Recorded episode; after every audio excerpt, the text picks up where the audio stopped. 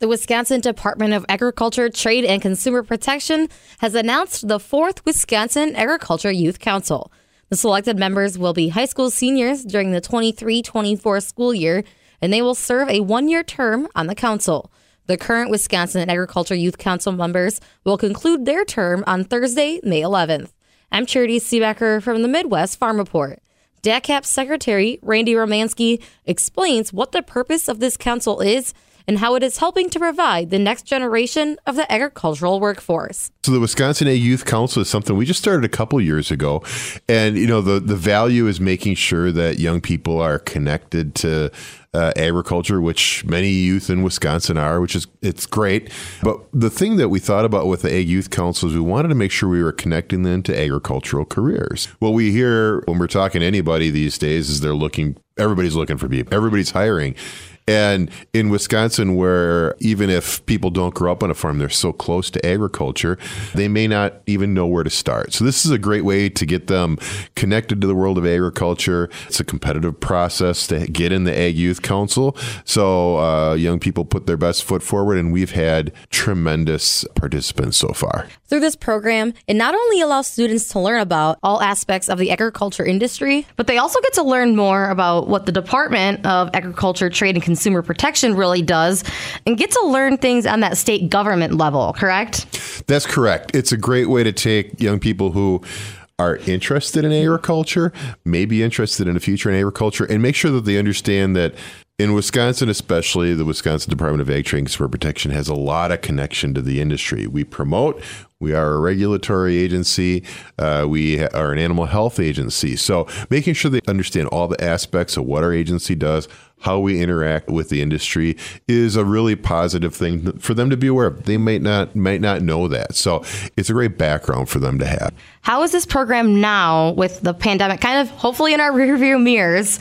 What new opportunities or things have been added to the program since it started to really prepare students for their future careers? The one thing that I would say is when we first started this, we envisioned this being like we would get the young people together face to face uh, for their monthly meetings. And the pandemic, among all the other things that it did in disrupting lives and everything, kind of forced us into having these be virtual.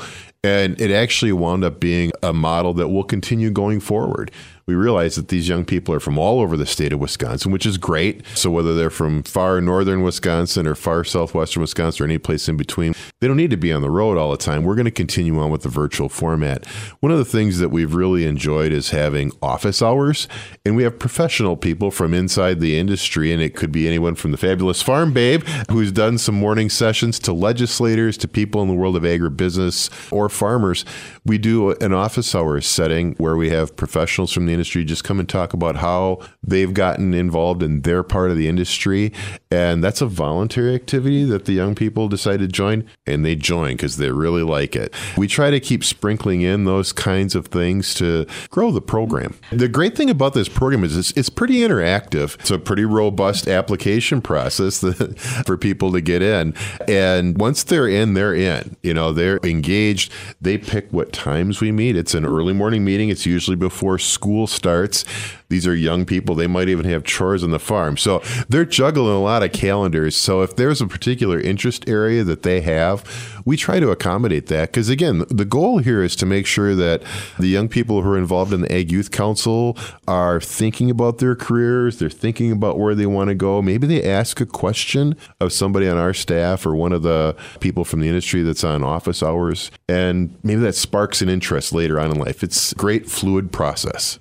And as you mentioned, it's hard to become this, but that's great because these are some of the top tier students in Wisconsin that are able to get onto this Ag Youth Council. So, can you talk about the application process and that competitiveness of it? They have to do uh, application. They have to do a video, which is something that's beyond my capabilities. Charity. They have to have letters of reference, and that gets them kind of thinking about why they want to do this and how they want to do this. And we really have outstanding applicants uh, every every year, and, and this year is another another prime example of that. And the other great thing about it is we get applicants from all over the state. The beauty of that is agriculture and food production happens all over the state, and so the ability for these young people to connect where they're at or beyond is, is really pretty exciting. And the the fact that we have a rigorous application process, they, they step their game up. So these are really active, bright, thoughtful young people. And the thing that makes me think about this is I smile because I know the agriculture industry is is in good hands and down the line. So obviously, this is a great experience and great opportunity for this youth to be involved. But from your perspective, when you started it to now and being able to watch them grow, what has that meant to you and knowing that you're preparing the future generations? Well, it makes me smile. It's it's one of the ways that we can and should be trying to contribute. Preparing the next generation is important. I think no matter what job we're in, but especially important when you're talking about agriculture and food production. The key here is these really bright young people are going to have a whole lot of options options available to them.